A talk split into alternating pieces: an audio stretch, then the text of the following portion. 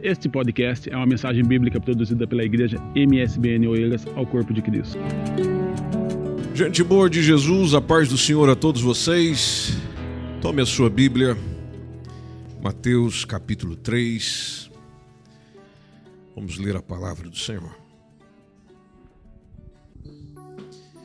Evangelho de Jesus Cristo segundo Mateus capítulo 3.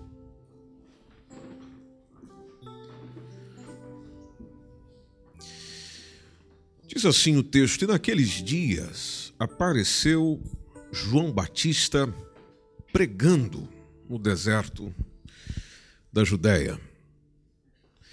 Capítulo 4, do mesmo livro, e o versículo 23, diz que percorria Jesus toda a Galiléia, ensinando nas suas sinagogas e pregando o evangelho do reino e curando as todas as enfermidades e moléstias entre o povo. Percebam lá que tanto na primeira leitura quanto na segunda, nós temos no texto a palavra pregando.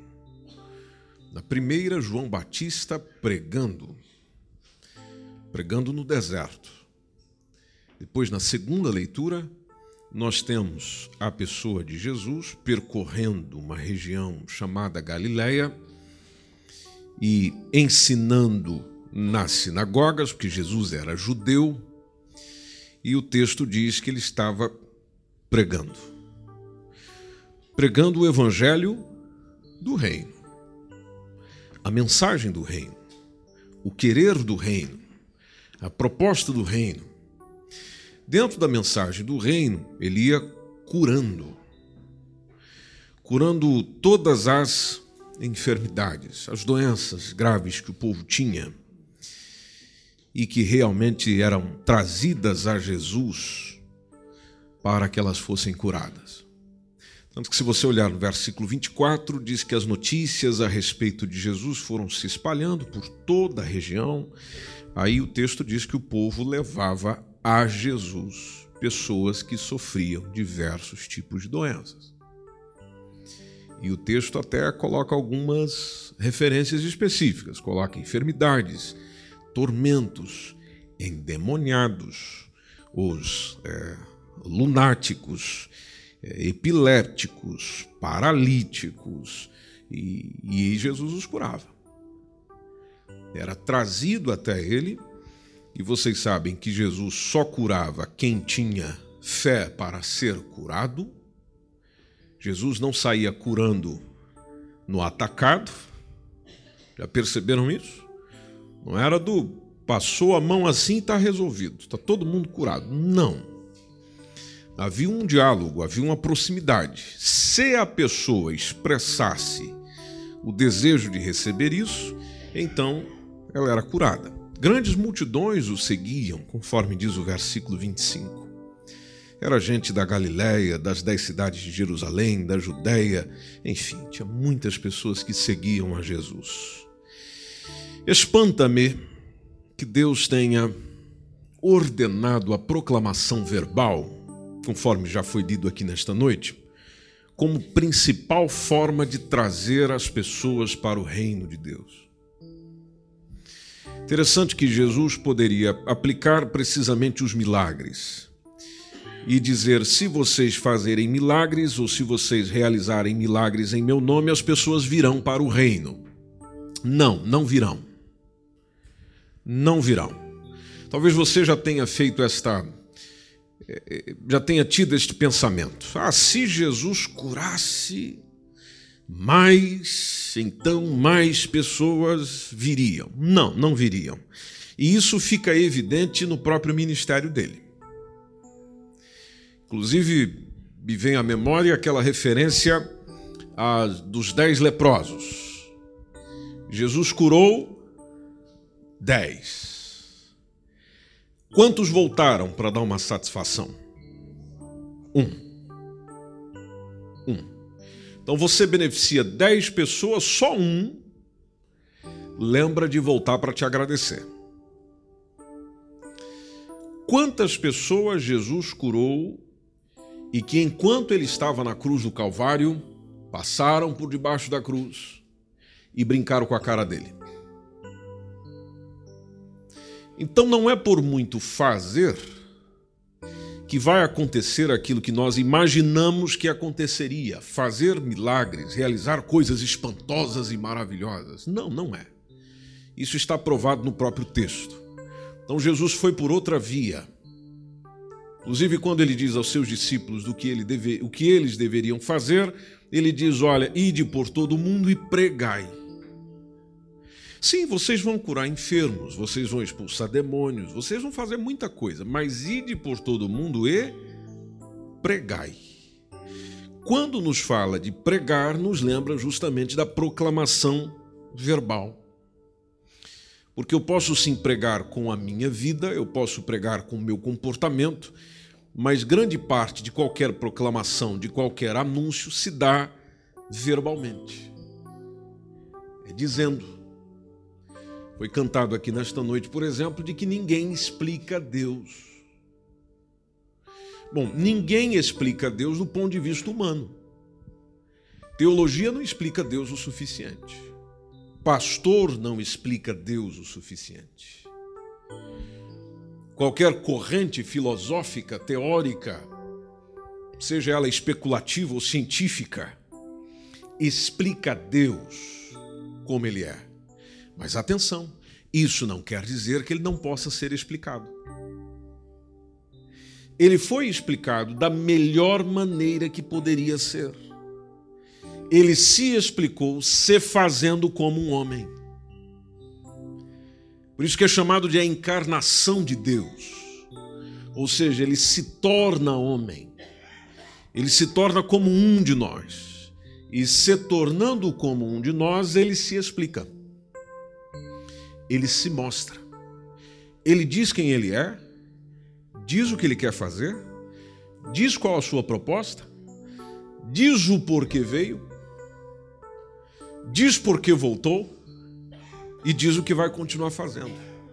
Bom, só não entende essa mensagem quem está desprezando aquilo que pode levá-lo até ele, que é a fé. Porque, como eu não o vejo, então eu preciso de fé. E a fé trabalha justamente com o invisível. Senão, não é fé. Como eu não o vejo, eu posso percebê-lo. Porque não quer dizer que por não ver alguma situação, ou por não ser capaz de contemplar alguém, ou não ser capaz de contemplar aquele que provoca isto, não quer dizer que eu não possa ver o que ele provoca. Exemplos mais clássicos e visíveis a nós é o vento. Eu nunca vi o vento. Eu não sei qual é a cara do vento. Eu não sei se o vento tem pera. Eu não sei se ele é careca como eu. Eu não sei. Eu não sei. Agora, o que eu sei é que quando este rapaz, referindo-se no masculino, é, resolve mostrar a sua força, quem o segura? A conhecida lei da gravidade disse que existe. É ensinado nas nossas escolas. Nós temos consciência dela. Temos consciência por causa daquilo que se demonstra da sua existência. E se alguém tem dúvida, basta subir um pouco mais alto e se jogar.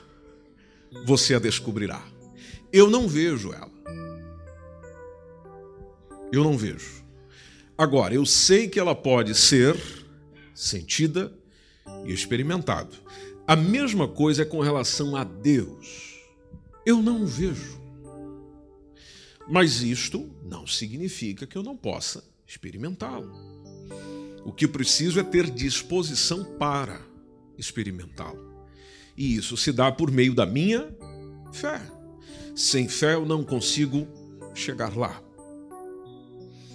Essa é a verdade do Evangelho. Por isso a expressão conhecida de Jesus, de João 14,6, dizendo: Eu sou o caminho, a verdade. E depois ele acrescenta dizendo: a vida. E as pessoas, para serem verdadeiramente ganhas, conforme disse o famoso pregador, é, o Charles Spurgeon, que é chamado de príncipe dos pregadores, Ele diz que os homens, para serem verdadeiramente ganhos, eles precisam ser ganhos pela verdade. Interessante a expressão dele. Para as pessoas serem verdadeiramente ganhas. Então precisa ser pela verdade. Aqui é propícia a pergunta que Pilatos fez a Jesus. E ficou registrada no Evangelho de João, capítulo 18, versículo 38, quando Pilatos chega para Jesus e diz que é a verdade. Um homem questiona aquele que se diz a verdade, perguntando à verdade o que é a verdade. Interessante que, intencionalmente ou não, Jesus, na oração pelos seus discípulos, João capítulo 17, ah, precisamente entre o verso 14 e 17, ele, ao orar pelos seus discípulos, fala o que é a verdade. Então ele vai dizendo: Dei-lhes a tua palavra. Lembre-se que aqui é uma oração de Jesus. Dei-lhes a, a tua palavra, o mundo os odiou, porque não são do mundo, assim como eu não sou do mundo. Aí tem o verso 15: Não peço que os tires do mundo, mas que os livre do mal. Eles não são do mundo, disse Jesus no verso 16: Como eu do mundo não sou. Aí vem um pedido dele, dizendo: Santifica-os na verdade. Santifica-os na verdade. Aí vem a pergunta: então o que é a verdade? Na resposta de Jesus: a tua palavra é a verdade. Aquela mensagem de Jesus dizendo: Ide, Mateus 28, 19 e 20. Ide, portanto, fazei discípulo de todas as nações, batizando-os em nome do Pai, e do Filho e do Espírito Santo, ensinando-os a guardar todas as coisas que vos tenho ordenado. E eis que estarei convosco todos os dias até a consumação dos séculos. Bom, se a palavra que vem de Deus é a verdade, e ela é que é realmente importante para nós, então quando se fala palavra, já nos lembrou da proclamação verbal. Porque eu expresso o que sinto, expresso o que penso, não com gemidos apenas, é falando. Talvez não tendo a oportunidade de dizê-lo é, com voz, como alguns não têm, mas por meio de sinais é possível. Existe uma comunicação, existe uma mensagem, essa mensagem é guiada por uma proclamação.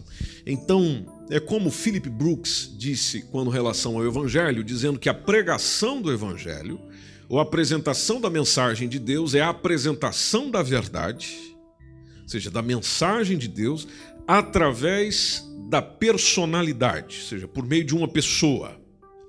É a comunicação da verdade aos homens mediante o homem.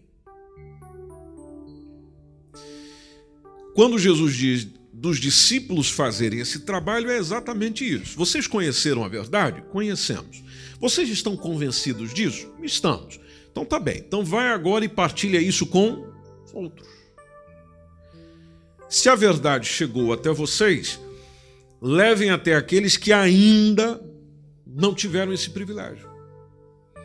O, o Bernard Manning disse que a proclamação ou a pregação do Evangelho é uma manifestação do Verbo encarnado tomando aqui a expressão de João capítulo 1, versículo 1 e também o versículo 14, é a manifestação do Verbo encarnado desde o Verbo escrito e por meio do Verbo falado. Ou seja, Deus se fazendo homem, tomando a palavra, tanto que Jesus é chamado de palavra viva, para que esta mesma palavra fosse por verbo falado, por palavra proclamada, por palavra dita, até todas as pessoas. Isto é pregação. Com isso, nós começamos a esclarecer na nossa mente o que não é pregação. Pregação, em primeiro lugar, não é atividade insana. Ou seja, a pregação não exclui pensamento. Pregação não exclui observação consciente e racional. Tem gente que, por meio de uma pregação, ou quando se ouve, ou quando se prega, acha que o melhor caminho é emocional. Eu estou aqui para emocionar você. Ou quem está ouvindo vem com a ideia de que eu estou aqui para ser emocionado. Não. Nós estamos aqui, ou a pregação do Evangelho está sim para fazer barulho, mas barulho dentro. Amém, meus irmãos? Se isso aqui estiver ficando muito complicado, você me avisa. É, é barulho dentro do ser humano. É, é, é para mexer com as nossas convicções. É para abalar as nossas certezas por isso que pregação não é lavagem cerebral. Esta igreja e nem Jesus quer fazer lavagem cerebral em você. O que a pregação tem por propósito é fazer o ser humano pensar por si mesmo. De ele poder tanto avaliar a si mesmo quanto avaliar o mundo e na transformação de si mesmo por meio desta mesma palavra, transformar o mundo. Pregação não é um meio de fazer proselitismo. Não é para aumentar o número de membros de uma igreja. É, ela objetiva é levar conhecimento e conhecimento da aceitação do Evangelho de Jesus Cristo. Há um propósito: anunciar Cristo. Por isso que se diz evangelho de Jesus Cristo, mensagem de Jesus Cristo, proposta de Jesus Cristo. Eu, por exemplo, não tenho outra coisa para oferecer a você que não seja Jesus Cristo. Se você tiver mais interesse de saber ou de aprender sobre ele e como ele pode fazer parte da sua vida, nós estamos à sua disposição. Não, eu não tenho tanto interesse, então eu não tenho outra coisa para oferecer e não tenho mesmo. Se você for para a Bíblia, tanto no Antigo e no Novo Testamento, a, a proclamação ou a pregação tem, tem um sentido de grito de alarme. Que isso poderia ser tanto político quanto religioso, na aplicação dos textos originais da Bíblia. Então, as pessoas viam, quando se dizia pregação, do grego querigma, por exemplo, como se fosse uma proclamação em praça pública. Ou seja, de alguém chegar numa praça e fazer um anúncio, um anúncio em nome do rei, devido a um fato importante, decisivo para a nação. O mensageiro chegava lá, na praça, e trazia uma mensagem, uma pregação. O, o, para Cristo, esta pregação, este, este querigma, tinha a ver com uma mensagem também do rei que era a mensagem de que o reino de Deus havia chegado. Tanto que, se você voltar no capítulo 3, versículo 1 do texto que nós lemos de Mateus, logo no versículo 2, já no antecessor a Cristo, que era o João Batista, chegava dizendo o seguinte: arrependei-vos dos seus pecados, arrependei-vos, porque é chegado o reino de Deus. A pregação de João Batista era muito semelhante a qualquer recado que os reis mandavam dar em praça pública. Por isso que as pessoas ouviam João Batista e diziam: Mas que mensagem é essa? Nós precisamos ouvir mais sobre esse homem. E elas vinham ao deserto ouvir João Batista, porque João Batista era um pregador do deserto. Para alguém sair do conforto de sua casa do conforto da sua cidade e ir para o deserto ouvir um homem, inclusive um homem muito estranho, roupas estranhas, comida fora do comum, então naturalmente é porque a mensagem dele tinha algo muito importante. E ao mesmo tempo também era impactante, porque João Batista não passava a mão na cabeça de ninguém. Era um durão. Por isso que comparado, comparado ao Antigo Testamento, lá no finalzinho do livro de Malaquias, ele é chamado de o Elias. Depois da interpretação dada pelo próprio Cristo, o Elias que havia de vir.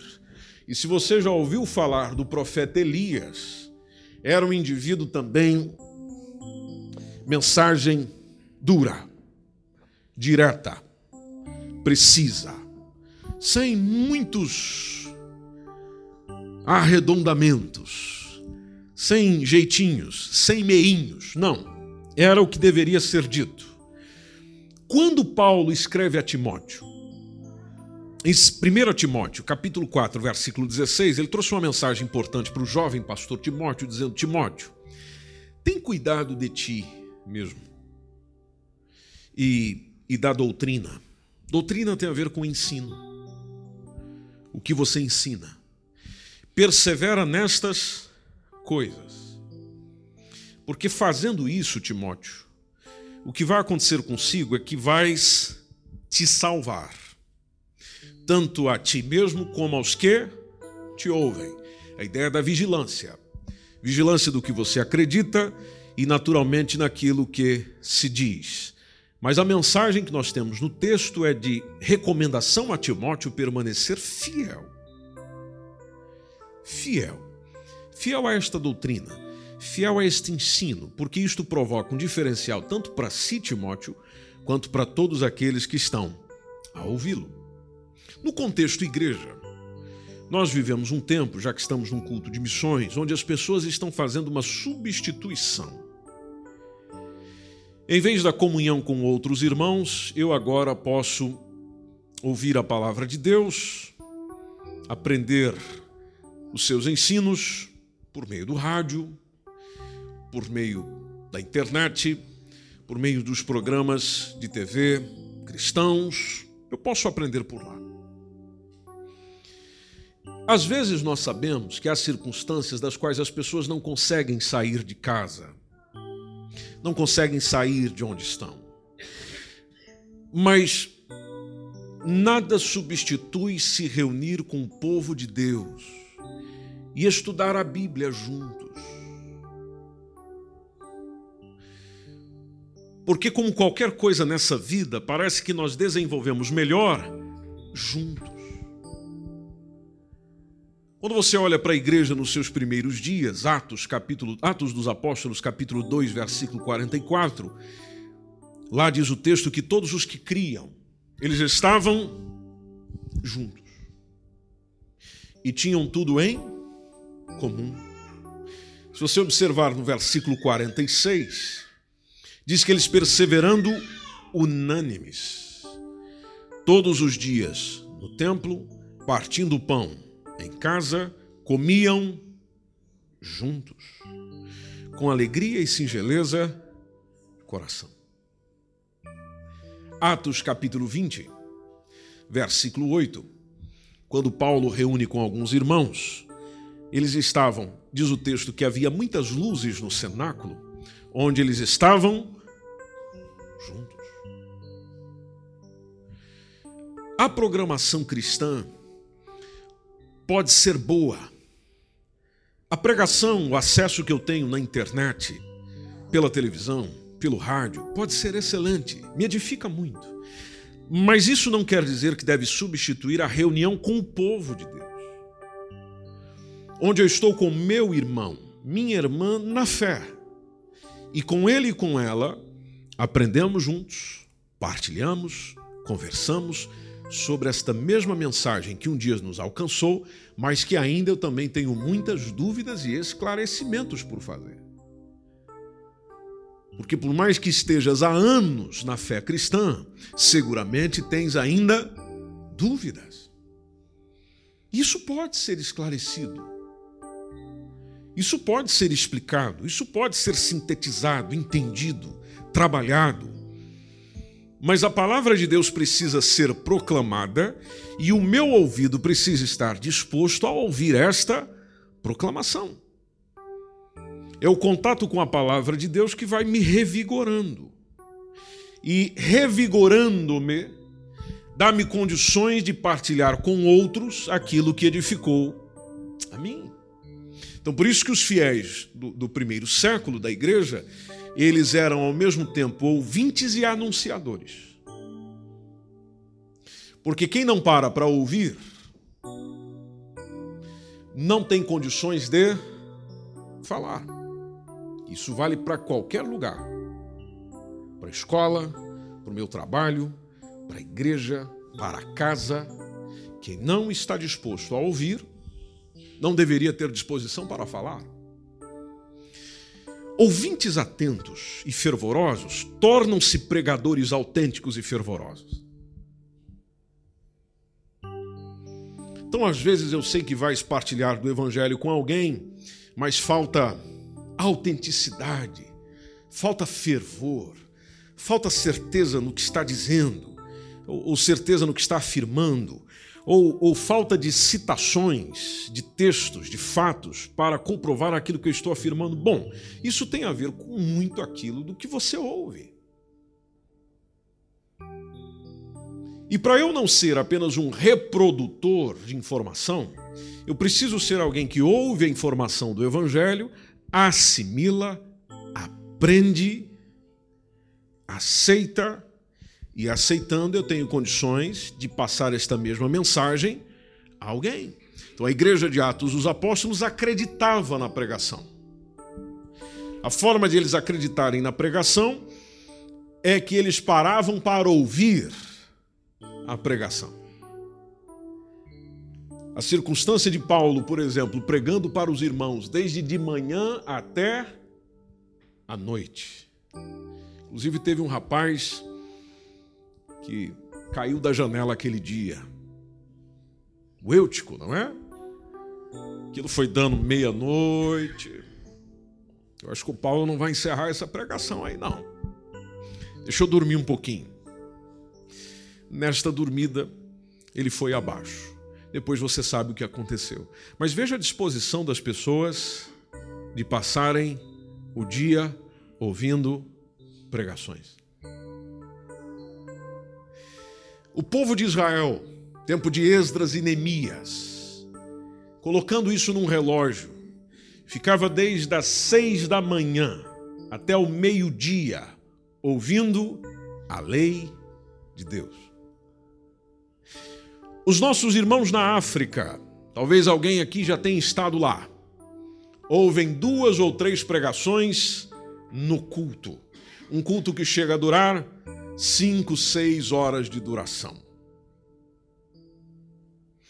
Eu não estou a dizer assim que nós vamos fazer a mesma coisa. O que eu estou a caminhar consigo é de ver qual a disposição que eu tenho, se é a mesma ou não. De estar em contato com a palavra, com a mensagem. Não, não é para virar a minha cabeça. Não, muito pelo contrário, é colocar a minha cabeça para operar e para funcionar. Não é para fazer uma lavagem em mim. Não, não. O evangelho não. Quem quer fazer lavagem cerebral na cabeça dos outros são organizações religiosas.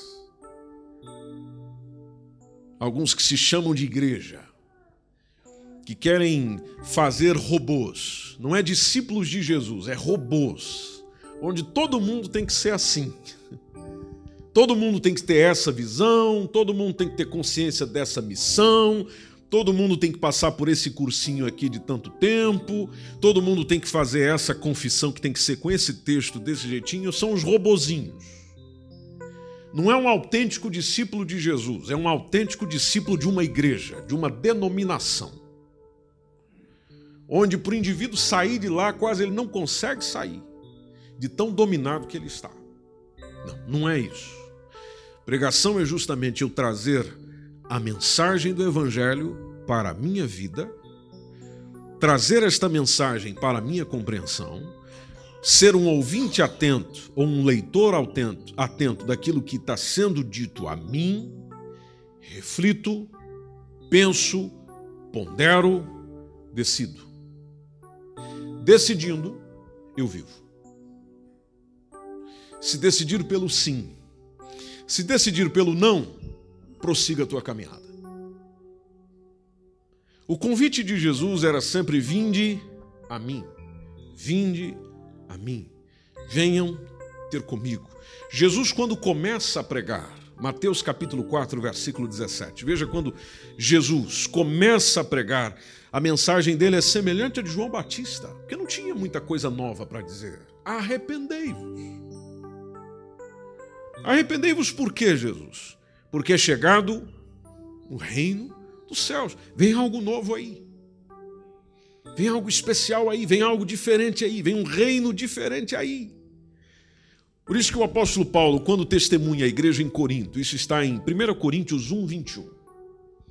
Primeira epístola aos Coríntios de Paulo, capítulo 1, versículo 21, onde ele diz: Olha, visto como na sabedoria de Deus o mundo não conheceu a Deus, preste bem atenção no texto, o mundo não conheceu a Deus pela sua sabedoria, aí ele diz: aprouve a Deus salvar os crentes pelo quê?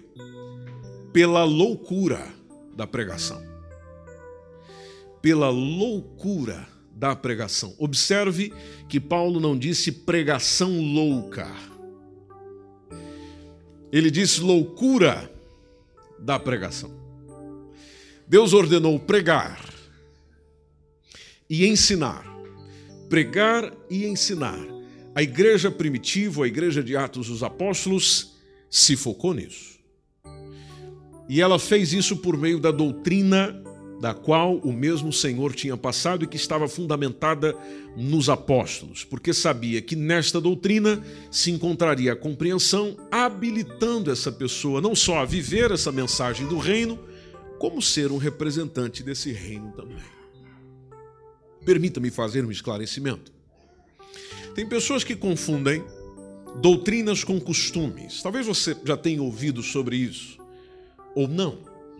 Tem pessoas que pensam que quando diz doutrina, está a falar sobre alguns hábitos, alguns costumes de um povo ou de uma organização.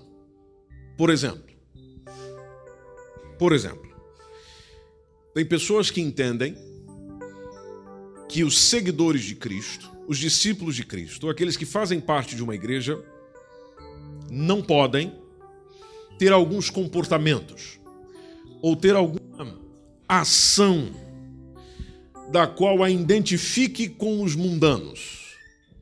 Tem uns que, por exemplo, querem proibir as mulheres de cortar o cabelo.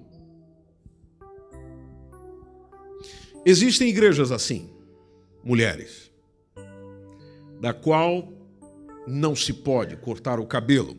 Aí você vai conversar com alguém desta denominação, ela diz: não, isso é doutrina, é o querer de Deus. E ainda cita um texto bíblico de Coríntios. Homens, na compreensão de alguns, vocês não podem colocar um calção ou shorts, é apenas calça. O calor está fervendo. Calça. Vais à praia? calça. Já as mulheres não podem usar calça, joias, brincos se maquiarem.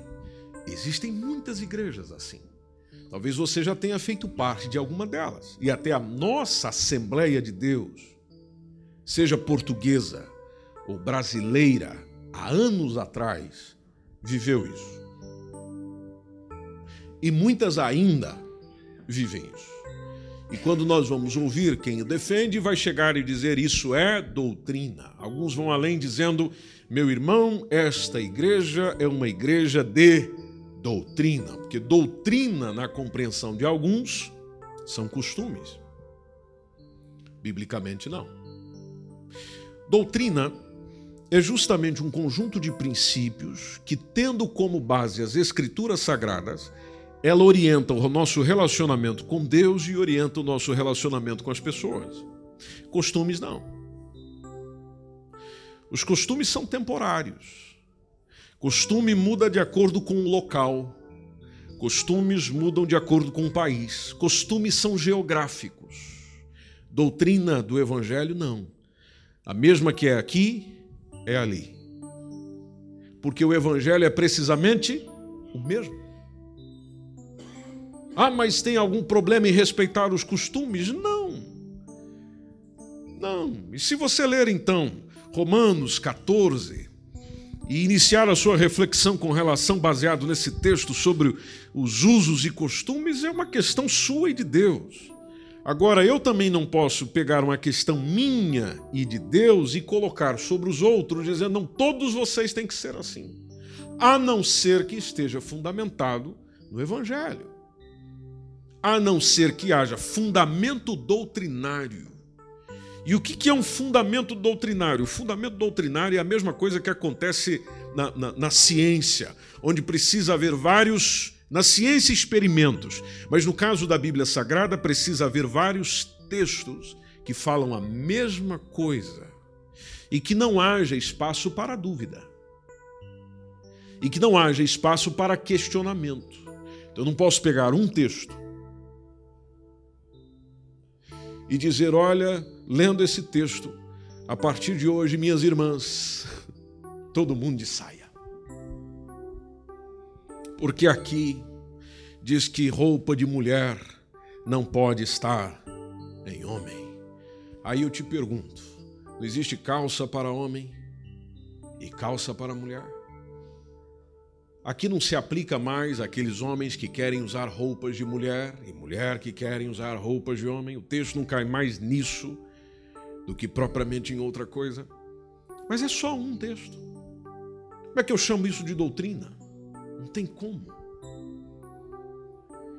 É justamente por causa dessas citações, interpretações, que muita gente, em vez de partilhar o verdadeiro evangelho, partilha apenas ideais de comportamento de alguém, ideais de comportamento de uma denominação, ideais de comportamento de uma religião.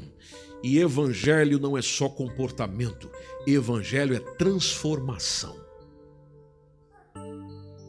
Jesus não tem intenção de mudar apenas o seu comportamento. Porque mudar o comportamento não é difícil. Difícil é mudar o coração é você ser diferente dentro, pensar diferente, sentir diferente, agir e reagir diferente do que vem de dentro. Comportamento é exterior, transformação é no interior. Por isso que doutrinas não são costumes, mas a boa doutrina traz bons costumes. Amém. Por isso que a igreja primitiva se voltou tanto, se voltou tanto para a palavra do Senhor, baseado na vivência do próprio Senhor, conforme diz Mateus 4 e 23, onde ele percorria ensinando. E ele percorria as regiões pregando, ensinando, pregando. Nos dá uma ideia que são coisas distintas. Ensinar é uma coisa, pregar é outra quando nós vamos para a palavra do Senhor, no fim elas se misturam. São exatamente a mesma coisa, porque eu ensino pregando e prego ensinando. Então, William Plummer analisa a eficácia da doutrina, por exemplo, na vida do indivíduo, na vida cristã, dizendo que doutrinas fracas não são páreo para tentações fortes. Como eu sou um ser humano, você também é do qual convive com diversas tentações e tentações fortes, constantemente eu preciso de uma doutrina sadia, sólida, embasada, firme, para que eu possa tratar com as tentações, a fim de não permitir as tentações se tornarem pecado. Para que o pecado não haja, não tenha espaço em mim, porque ele não tendo espaço em mim e através de mim, eu promovo tanto a minha santificação, ou seja, a minha aproximação de Deus, quanto também aproximo os outros de Deus. Porque, como já foi dito aqui, os males sociais do nosso tempo, eles são consequência dos pecados dos homens. O mundo sofre, o mundo padece, as coisas vão de mal a pior causa de pecados. Analise esta semana. As coisas não vão melhor por causa do egoísmo das pessoas, o orgulho das pessoas, a prepotência das pessoas. O mundo está dominado pelo adultério, fornicação, mentira. Que mais? Que mais? Ganância. Mais dois Inveja. Quem aqui tem sofrido com inveja? Só eu? Oh, que mar... Opa, tem mais gente aí. Roubo. Cobiça. Porque tem gente cobiçando o que você tem. e fazendo todo o possível para pegar o que é seu. Pecados. O que, que Jesus quer fazer com o ser humano? Retirá-lo da tirania do pecado. Por isso que a morte dele na cruz foi para fazer com que o véu se rasgasse, conforme diz o texto, e o homem passasse a ter acesso direto a Deus. Que no acesso direto a Deus, ou seja, direto à fonte, então eu tenho mais condições de não pecar. Ah, sim, eu posso chegar aqui numa pregação para você e trazer a lista de pecados e um monte de coisa que nós não deveríamos estar fazendo. Mas hoje eu partilho com você o que deveríamos estar fazendo. Que é dedicando mais tempo na doutrina, no ensino, para que tenhamos condições de pregar o que é a verdade. Porque a palavra do Senhor é que é a verdade. Ela que conta sobre o reino de Deus, a proposta de Deus, que Deus tem para o ser humano e tem para cada um de nós. Apesar de ele nos conhecer individualmente, Deus o conhece de uma forma espetacular, você não tem ideia. E ele quer ser conhecido por nós também. Mas eu preciso movimentar a minha fé. Preciso caminhar em direção a ele. No seu tempo, no seu jeito, na sua forma, mas você caminha em direção a ele. Há um caminho esse caminho se chama. Esse caminho se chama. Oxe, quem que falou eu sou o caminho? Então, quem, quem falou isso? Jesus Cristo. Então, o caminho é Ele. Então, por meio de Jesus Cristo, eu chego lá. Por isso que ele disse: Ninguém vem ao Pai se não for por mim. Por isso a importância de você saber mais, acreditar em Jesus Cristo como seu Salvador, como seu Senhor. Ele te leva até lá. Ele não está para te enganar. Aliás, se você ler sobre a vida dele, ele não enganou ninguém. Muito pelo contrário, foi tirando pessoas do engano ao qual elas estavam. Por isso é como disse Al Martin,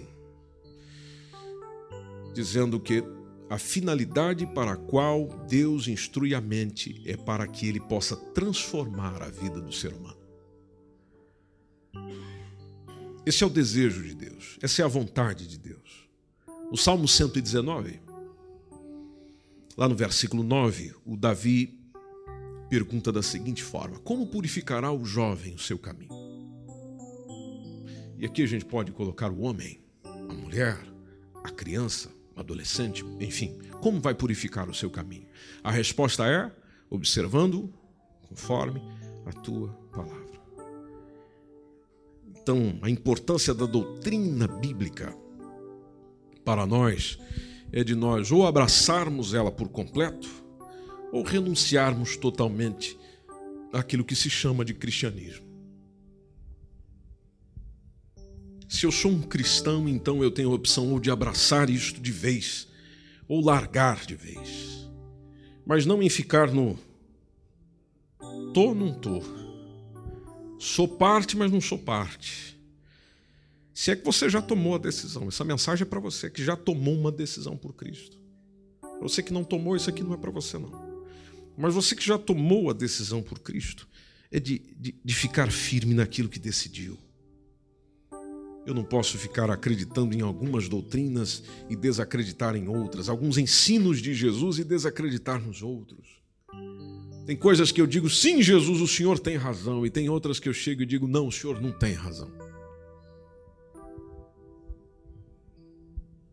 Não, eu não, eu não, não posso fazer isso. Isso não é, isso não é bom para mim. Isso não é bom para mim. Não, não faz bem a mim.